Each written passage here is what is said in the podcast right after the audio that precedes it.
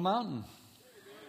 It's good to see everybody. Welcome to our friends who are joining us. Uh, several different locations. We've got friends at the Bel Air campus, and at the Edgewood campus, and at the Abingdon campus, and on the line as well. We're also excited this this uh, this is the time when we're happy to be welcoming for the first time our friends on the Monday night service at the Abingdon campus. Kind of something cool we're doing, and we're, we're welcoming them as well. Hey, the, the big buzz uh, this weekend obviously is about the Super Bowl and you know what's going to happen with the New England Patriots and the Philadelphia Eagles. You know, I know you've become accustomed to hoping that I will come through and deliver for you some kind of prophetic word about the outcome of the game.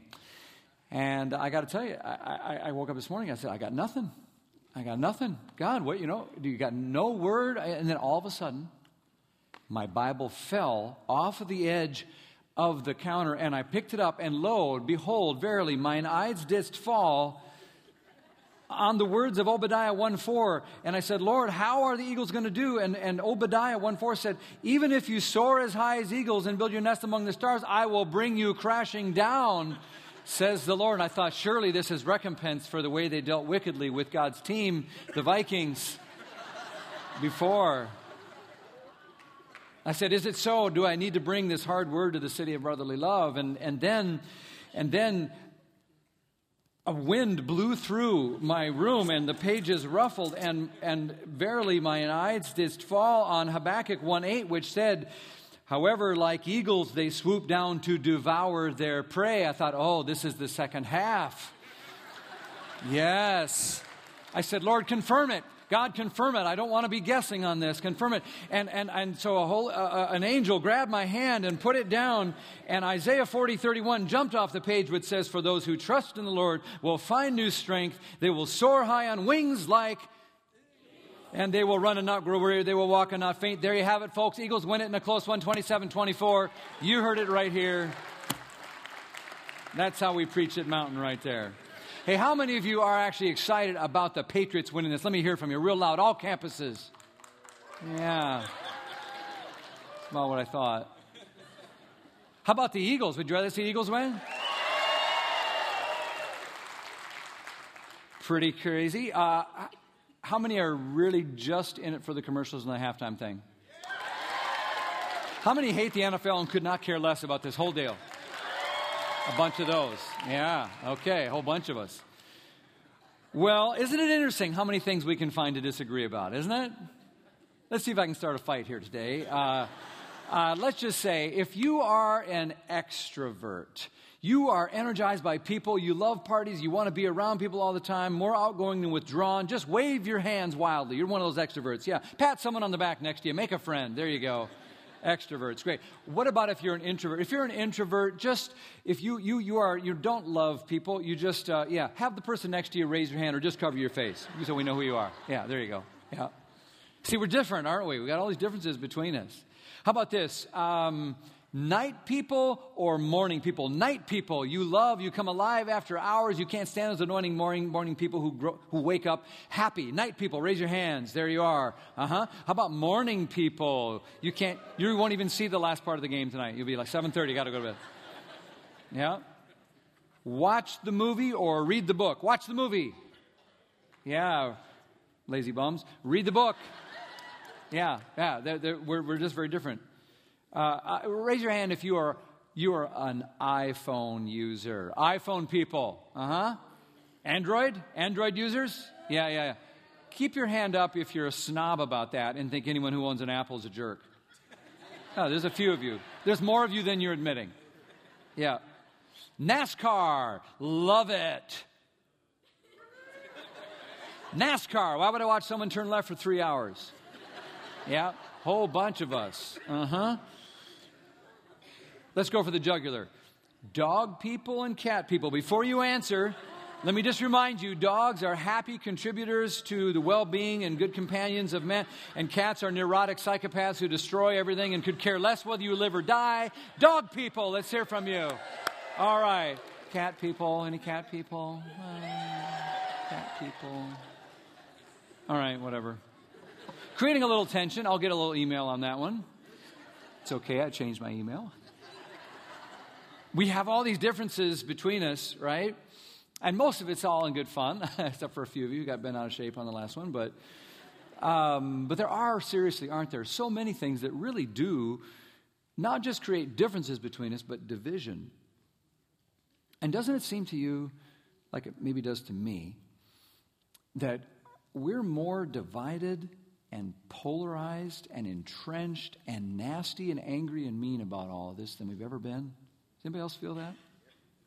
It's not just the election, it's, it's more than that. There's tension and it's real. And you just try bringing up certain topics politics, fake news, universal health care, gun control, race issues, and all of a sudden you feel it. Death penalty, abortion, your perspective on climate change or environmental issues, immigration, or I just say the words Obama, Hillary, Trump, and we got it.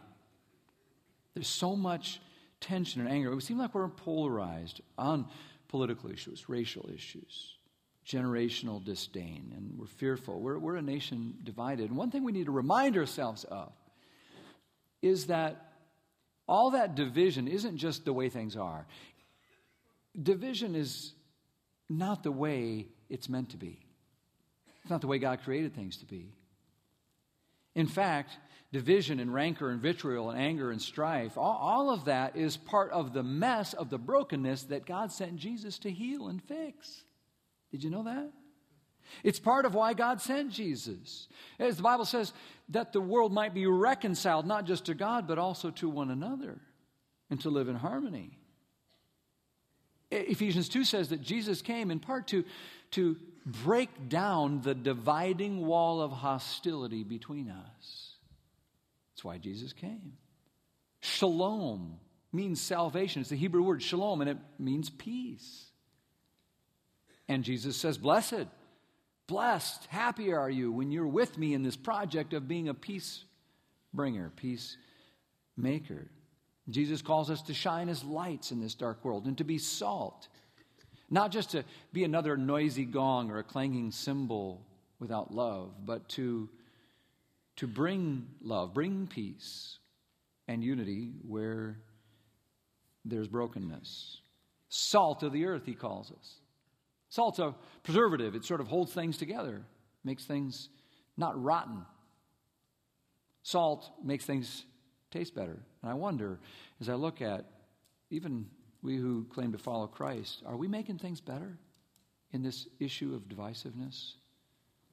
Or are we making things worse sometimes? What concerns me, and maybe what ought to concern all of us, is that when you get certain topics going, whether it's kneeling football players or hashtag Me Too movement or homeschooling or welfare, whatever it might be, the size of government or healthcare or guns. We don't even seem to be able to engage thoughtfully with each other anymore for the good of the whole.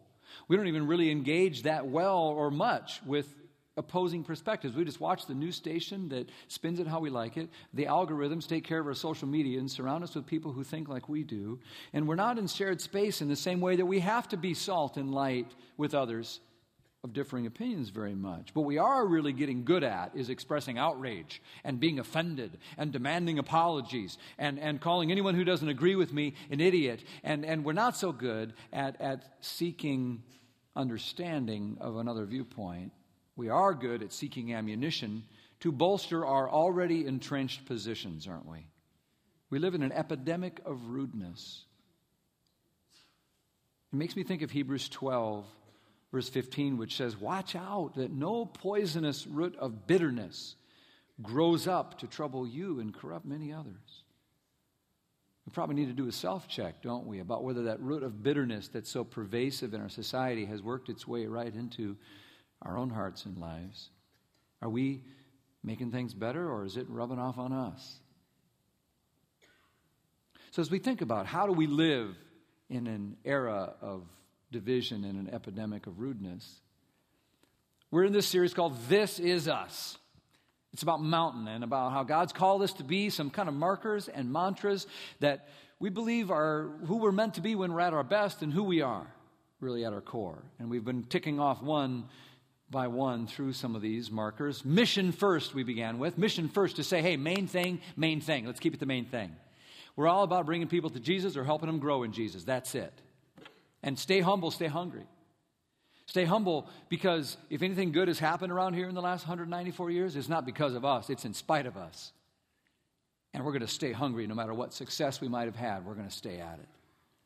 And broken people helping broken people because we're not a museum for the saints, we're a hospital for the sick. And so we just help others find healing and wholeness in Jesus around here. And we love kids because Jesus did. And so we're going to make space for them and love them and help them flourish and find their place in God.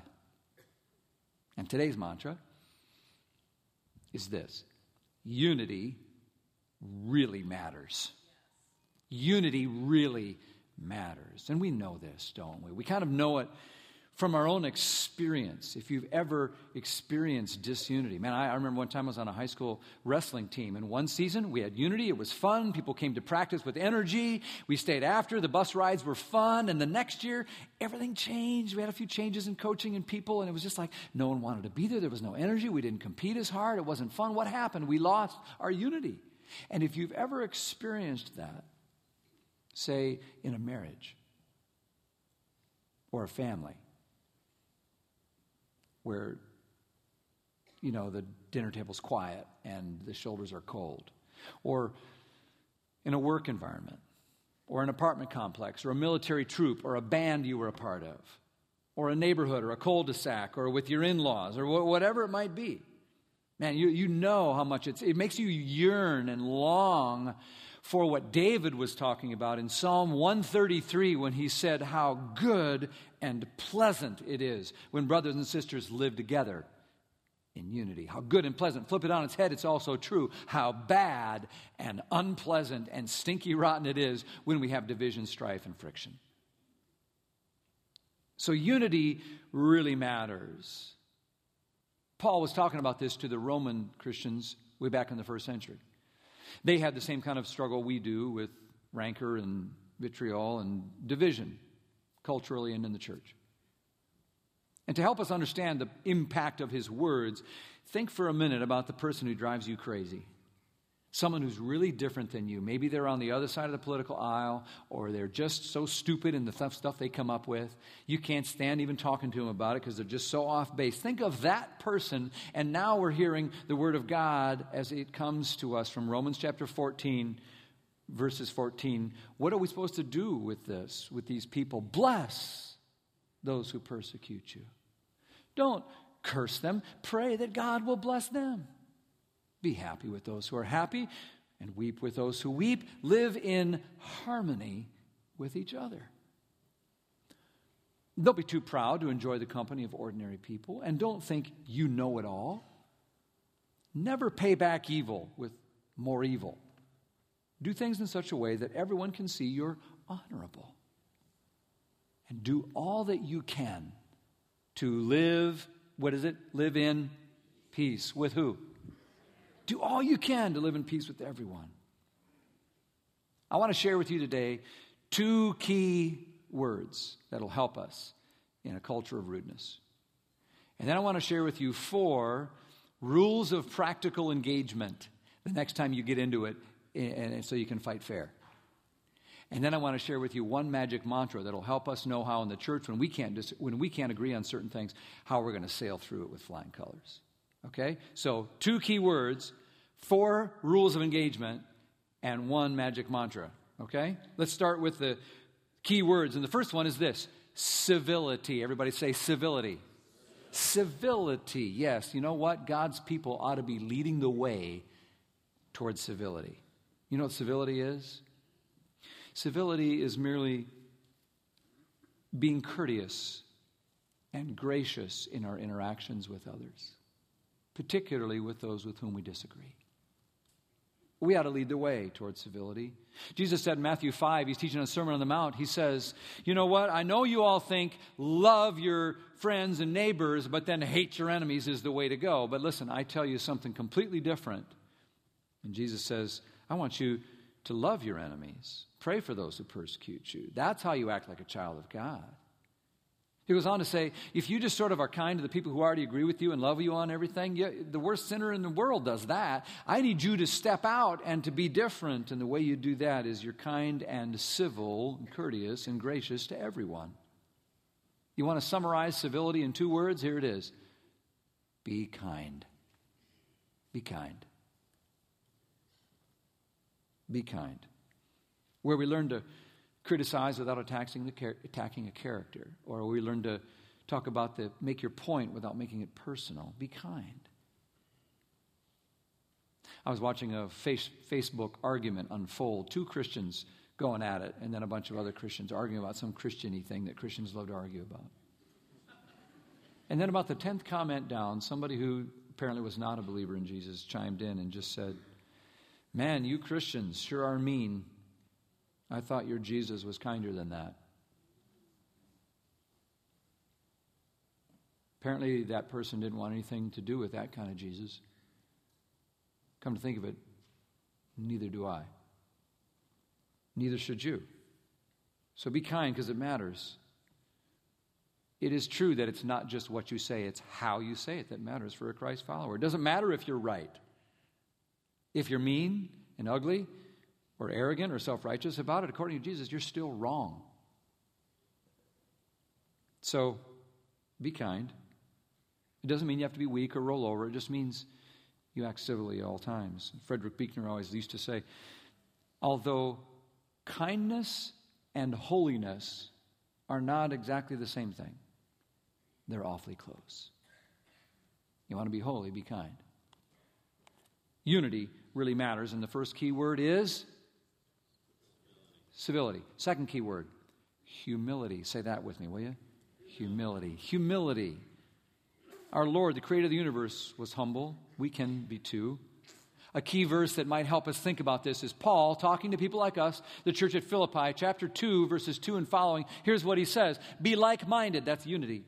Having the same love, that's unity. Being one in spirit, that's unity. And one in purpose, that's unity. So, how do we express this unity? Here he explains it. Do nothing out of selfish ambition or vain conceit, but in humility consider others better than yourselves. Each of you should look not only to your own interests, but also to the interests of others. Your attitude should be the same as that of Christ Jesus. And then he goes on to describe that Jesus' attitude was one of humility. Humility changes the whole tone of the conversation, doesn't it? Someone who comes with a humble spirit. Proverbs 3, verse 10, reminds us that the opposite of humility is pride, which is what always leads to conflict pride and arrogance. But those who are open to counsel, if you are humble enough to say, I want to learn more, I want to understand your perspective, help me, help me understand this, that's wise. A person who says, I'm not listening to anything, the Bible calls a fool. And that's pride. And it's what destroys unity. So when we can say, I might not know everything about this, we're acting in a godly way. Don't forget, humility is not a weakness, it's a strength.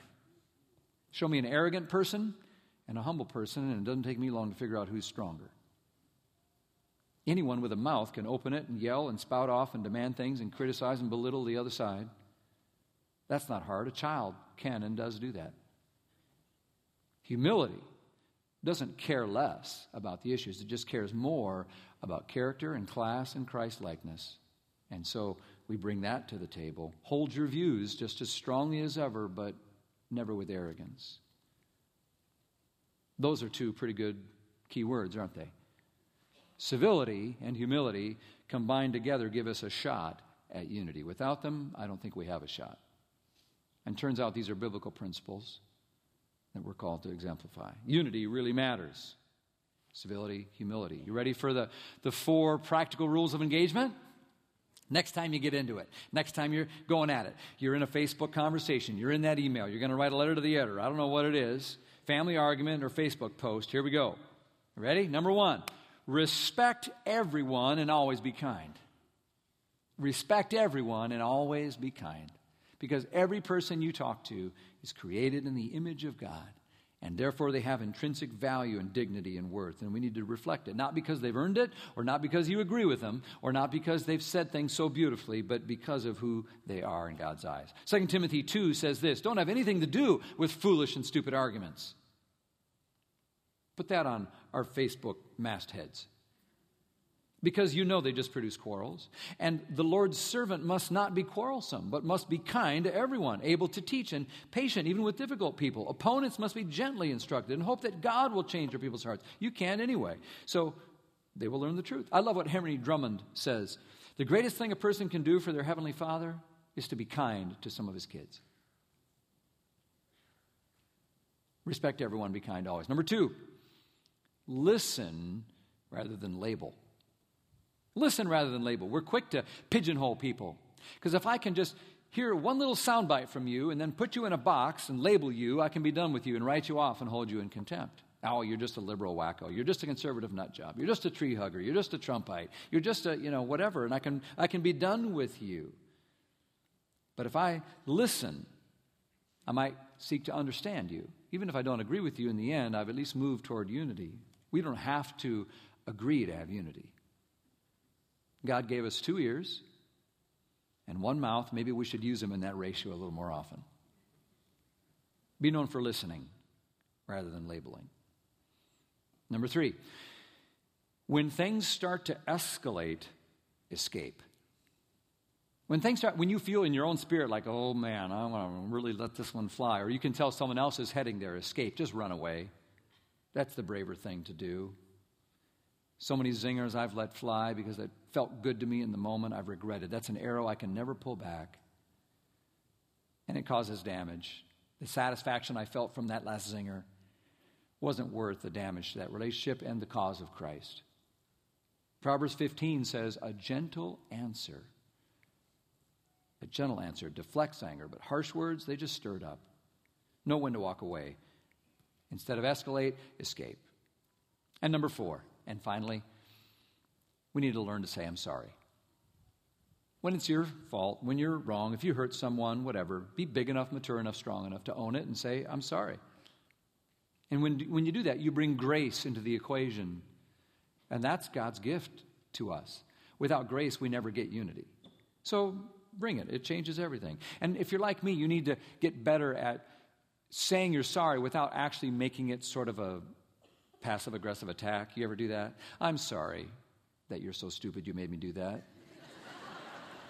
I'm sorry that you made it necessary for me to do it, and here's why I did, which is really a defense of myself and not an apology, isn't it? God gave us apologies, forgiveness, not as a political act to clear our name, but as a relational act to restore a relationship. So there you go, two key words civility and humility. Four, practical rules of engagement, not bad. If we really put these into practice, I bet we would be quite a different influence in our culture of rudeness, don't you? Now we're almost ready for the magic mantra that changes everything, but first I want to let us lean over Jesus' shoulder a little bit and look and see what he says one time when he is pouring out his heart in prayer to his Father. He and the Father are one. He separated himself somehow enough that he came to earth in the flesh. And while here, he still communed and prayed in oneness with his Father. And John chapter 17 in your Bible records some of what Jesus longed for when he prayed. Look there with me, will you? John 17, starting with verse 11. Now I am departing from the world, near the end of his life. And they are staying in this world, but I am coming to you. Holy Father, you have given me your name. Now protect them by the power of your name so that they will be united as one, just as we are. How many prayers have you prayed to Jesus hoping he'd answer your prayer? Well, here's one prayer of Jesus that he's hoping you answer that we would be protected from the evil of division and be one I am praying not only for these disciples, the ones who were immediately around him in those days, but also for all who will ever believe in me through their message. That's us. He's pray- he prayed for us. What did he pray? That they will all be one, just as you and I, Father, are one, as you are in me, Father, and I am in you. And may they be in us so that the world will believe that you sent me. How's the world going to believe? Why would the world want anything to do with a bunch of squabbling, bickering followers? I've given them the glory that may they experience such perfect unity that the world will know that you sent me and that you love them as much as you love me. So Jesus longed for unity. Unity really matters to Jesus. And I could go through a bunch of scriptures to, to, to show you how it matters all through the Bible. I'll just give you one, the Apostle Paul, who said in, in, chapter 4, as he's pleading with some Christians in, the, in, the, in a city called Ephesus, he says, Therefore, I, a prisoner for serving the Lord, I'm begging you to live a life worthy of your calling, for you have been called by God. So, how do we live out our calling? How, what does it mean to, to live up to that? He says, Here's what it looks like always be humble and gentle, be patient with each other Make allowance for each other and each other's faults because of your love. And make every, what's the word? Effort to keep unity in the bond of peace. In other words, this is going to take some work. And one of the reasons I think that Christians are so divided is that it's too much work. Unity is a gift, and our job is to not screw it up. And even that takes work. So, effort kind of effort do we need to put forward? Around Mountain, as we talk about this is us, we just are so blessed that we have a high degree of unity. God has blessed us with so much unity, and we want to maintain that. And so we'd like to think about unity around here like you might think of like throwing a rock in a pond and you see the rings go out from there. We think of unity in four different ever widening circles, okay? So, first of all, think about unity just as it starts with you in our interpersonal relationships. You want to be part of Mountain, just remember unity starts there in the way we talk to and about one another. It means we're not free to backbite or devour and tear each other apart. It means if we've got conflict, we have to deal with it in Christ honoring ways. Because that's where unity starts or stops, right there with you and me. The next ring out is important because we want to have unity as a whole church with our church family. The primary way we accomplish that at Mountain, and we're blessed with so much unity right now, is because we just want to be really clear about our vision, where we're going, our mission, why we think we're here. And then everyone link arms and let's just do that together. And, and it's beautiful when you don't have all this sideways energy devoted on all this other stuff to put out fires because you can't get along. But no, you just, friends, there's no secrets about Mountain. There's no secrets of who we are. We just say, everybody, let's go there where Jesus has called us. You link arms and you move, and it's beautiful and it's fun. We want to have unity like that in our church. We also want to have unity in the next ring out, which is not just our church, but you know, with all the Christians in our region, all, we're not the only Christians, but we are just Christians only. So we celebrate other Christians and churches that believe as we do on so many things. And yes, we could find things to disagree about if we wanted to, but we prefer instead to demonstrate unity. And one of the primary ways we do that with other Christians and churches is through serving together showing up and serving side by side. We need to see more of that where Christians just show up and shut up because that demonstrates unity. So, Tabitha's House and Serve Fest and many other ways in our community are ways we demonstrate that. And then finally, the biggest ring is where we just remind ourselves man, how many churches does Jesus have, do you think? How many churches would you say Jesus has? He's got one church, capital C. And we're part of that one global, worldwide church. And we have unity with believers who shared the same Lord's Supper that we're sharing today in Kenya or in Myanmar, South Korea, and Minnesota. One church. And we like to remember that a lot around here. And so that sets us up for the magic mantra. Now we're ready for the magic mantra, almost ready. It's a biblical principle. There's so many places in the Bible I could show you how this principle plays out. One of them would again be Romans chapter 14. There were in the church in Rome there some Christians who believed that you should be a vegetarian to be a proper Christian because some of the meat that might be offered would maybe meat that was offered to false gods and idols and so and they didn't want any part of that. And some other christians and actually paul says the more mature version is to say that's ridiculous. It's superstitious. You're free in christ. That stuff doesn't have any play on you. Send me a, send me a steak. But his main point is this is to say look these are not the main issues. So have whatever view you want to based on the based on the Holy Spirit's guidance in your life. Look at verse 1, 14, verse 1. Accept other believers who have what he calls weaker faith, but without passing judgment or arguing with them about what they think is right and wrong. Keep the main thing the main thing and let the secondary issue be what it is. There's other issues like Jewish feast days, and some said we have to observe those, and others and they said, no, that's not important for us right now. And, and, and he just says, no, that's a secondary level thing. Verse 13 and following, here's what he says Let us stop passing judgment and condemning each other, and let us aim for harmony and make every effort to do what leads to peace. That's a good introduction to our slogan. Here it is. Let me put it on the screen, and you say it with me together now. Ready? Everybody together. In essentials, unity. In non essentials, liberty. In all things, love. In essentials, unity.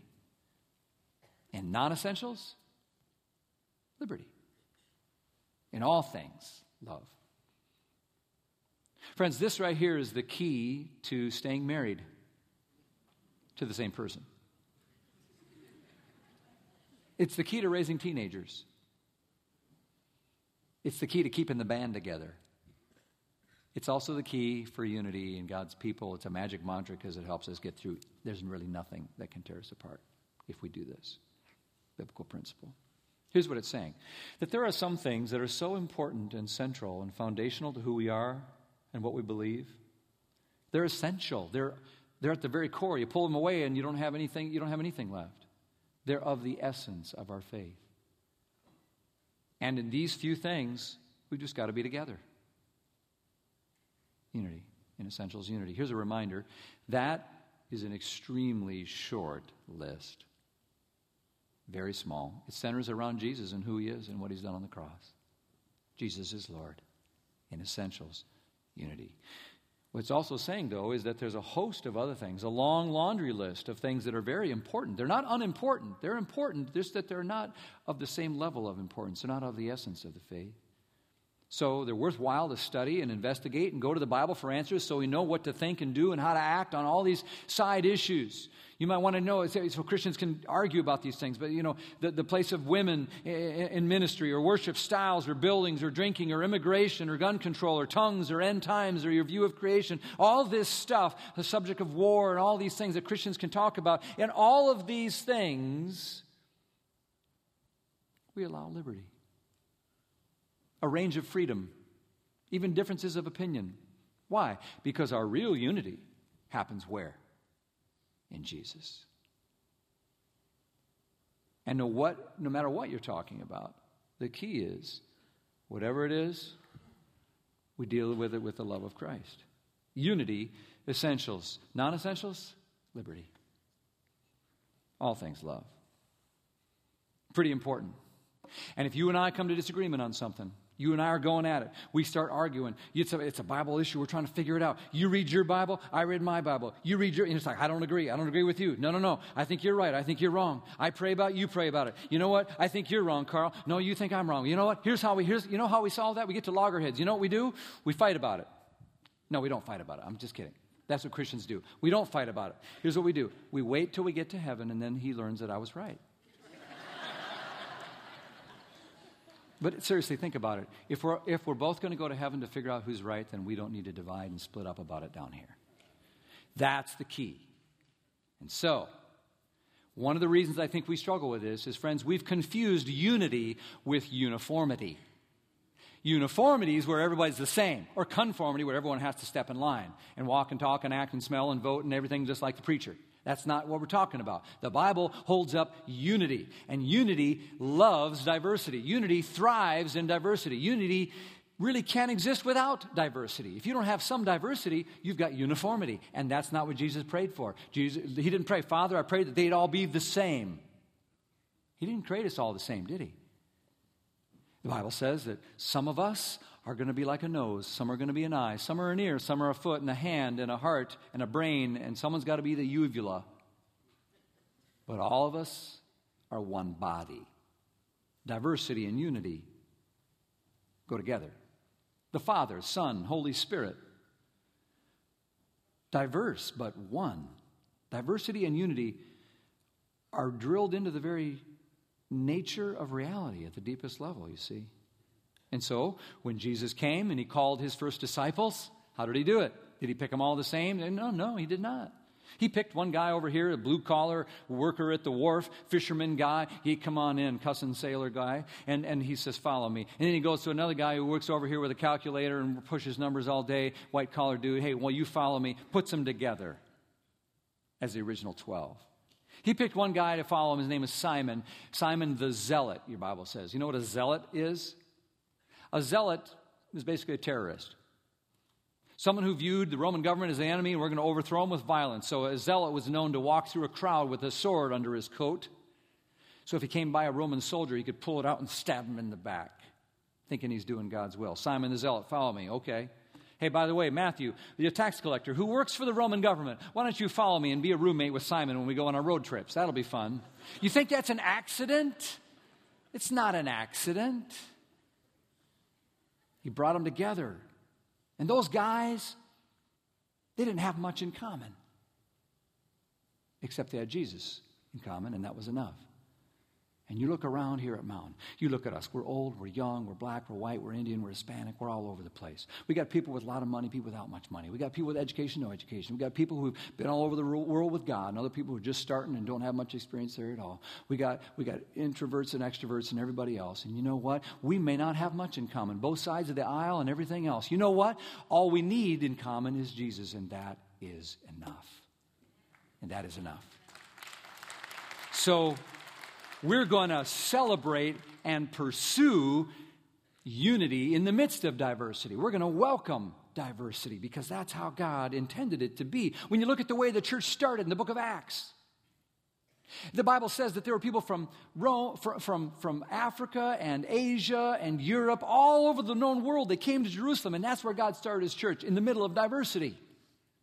And then the Bible shows us what we're going to be one day. Shows us a picture of heaven in Revelation 7. It says, you know what heaven looks like? It's every tongue, every tribe, every nation, every ethnicity, all different kind of people gathered together around the throne of Jesus. Look, we started that way. We're going to end that way. Somewhere in between, we got off track and we have begun to mirror all of the segregated class and color and keep to your own kind the way the world does it. And it's time that we say, you know what? It doesn't matter who you are. It doesn't matter where where you're from. This needs to be one place where we don't mimic and mirror all of the divisive rancor and hatred and separation and segregation of the world. Because this place is a place where everyone's received the grace of God. And you come in on level ground. And this is a place for everyone. So I don't care if you're a Patriots fan or an Eagles fan, or you're, Hispanic or white or black, or young or rich or poor, or you're from Cecil, Tucky or Dundalk. I don't care. You know what? This is Jesus' church, and He says you're welcome, and we've got to express the oneness the world is longing to see. This is us. This is us. That's what we do. This is us. So strive for unity, my friend. Let me go back to that Ephesians chapter 4 passage. Pick it up at verse 3. You know what else it says? Make every effort to keep the unity of the Spirit. Why? For there is one body and one Spirit. Just as we've been called to one glorious future, we're all going the same place, you guys. So there's one Lord, one faith, one baptism, one God and Father of us all who's over all and in all and through all. Let's keep that in mind as we remember unity really matters. So, on the count of three, I'm going to ask you to shout out your name. And your name stands for all the uniqueness and differences that you bring to this equation. But shout it out with gusto. All of our campuses ready? One, two, three. Kind of chaotic, but welcome. Now, on the count of three, shout out the name of the name that is above all names, the name of the one that God sent to die on the cross, the one Lord, to bring us into one church, into, by one faith and one baptism, into our one glorious future. Shout his name out one, two, three. Jesus. That sounds so much better, does it not? This is us. This is us. Amen. Okay. Listen. We got to do one more thing before we go. And uh, this is the day that we bid farewell to our friends Rob and Kelly Castens. If you've been following along in, our, in my uh, e notes, you know that. So, Rob and Kelly, join us if you would. You know, when, when God puts a blessing in your hands, when He puts a gift in your hands, what you do is you just try to embrace it and hold it and treasure it and enjoy it and thank God for it. And then you also hold it loosely because God may have need of it to be shared with someone else. And 15 years ago, God blessed us with these people, Rob and Kelly Cassins. They came to us with their little kids, Kylie and Blaine at that time, and became part of us, and they've been a blessing. They've been a gift, something we've treasured and we've enjoyed. And now today we're remembering our hands are open and we're releasing them to serve where God's called them in another place where He's going to use them to take everything that's happened here and apply it to help so many others. And uh, I probably don't have to explain to you, most of you know the kind of contribution these guys have made over the years. Rob is our executive pastor, my right hand man and close friend and confidant.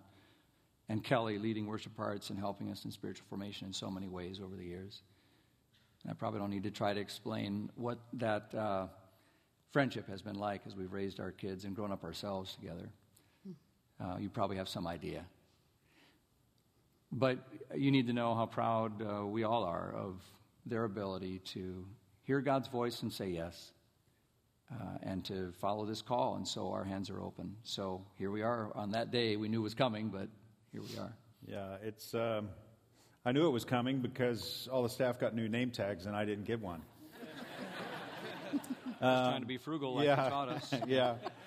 So uh, someone asked me this past week what I was going to miss, and uh, four things immediately came to mind. Uh, one, I'm going to miss uh, the mission of Mountain. Uh, we've loved uh, partnering with you to transform this region by making more and better disciples and linking arms together and loving God, loving people, and serving the world, and watched and celebrated as God grew this church from one campus and about 1,700 people to four campuses and over, four over 5,000 people. Uh, and then we've just celebrated with the psalmist's words, The Lord has done this, and it is marvelous in our eyes. And second, uh, I'm going to miss uh, the Northeast. Uh, this region of the country, uh, I love the, we love the history of it. We love day trips to Annapolis or D.C. or Philly or New York City, even, and the mountains not that far away, the ocean not that far away. But we love this 95 corridor that we're a part of because that's where 25% of the nation's population lives, and yet 40% of the nation's unchurched live there. And that's right where God has us. And God started this church in 193 years ago in Harford County, Maryland. And Harford County is the most unchurched county in our state. It's as if God strategically placed this church for impact in this region. And third, I'm going to miss the Cachiarases, uh, Ben and Carla and the kids. Uh, met Ben just over 16 years ago, and uh, we connected right away. Uh, we learned quickly that we shared deep passions and convictions about the local church, and he's been not only our pastor and shepherd and leader, but a dear friend. Um, we've done life together with their family. Our kids have literally grown up together almost as siblings. And we've learned that Carla is more competitive than the rest of us. and then lastly, I'm going to miss community. Um, the mountain staff culture and uh, church culture are just so rich. Uh, it's the richest experience that we've ever had. And we've been a part of and know of churches all around the country, and nothing compares to what we've experienced among you. I have an intern who's a college student, and I was talking with her last week about her time at Mountain. And this is what she said about you. She said, I've never been loved so well, so fast. That's who you are, Mountain. Um, we learned that about 16 years ago. It'll be 16 years in April that we came here. What you guys keep doing, you bunch of broken people that you are, you keep welcoming more and more people with all their brokenness and their mess, and you invite them in to be part of you, of this church. It's been one of the greatest gifts of our lives to be with you for the last 16 years. Uh, we're better people and we're better disciples because we've lived and loved alongside you and served the Lord together. And so we thank you, uh, we love you, and we pray God's blessings on you. So, Rob and Kelly, we, uh, yeah.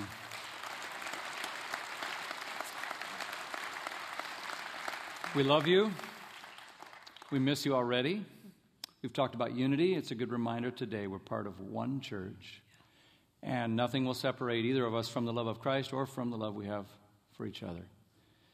Um, so, on behalf of the whole mountain family, uh, let me just say to you, thank you. Thank you. Thank you. Can we show our appreciation again to Robin Kelly?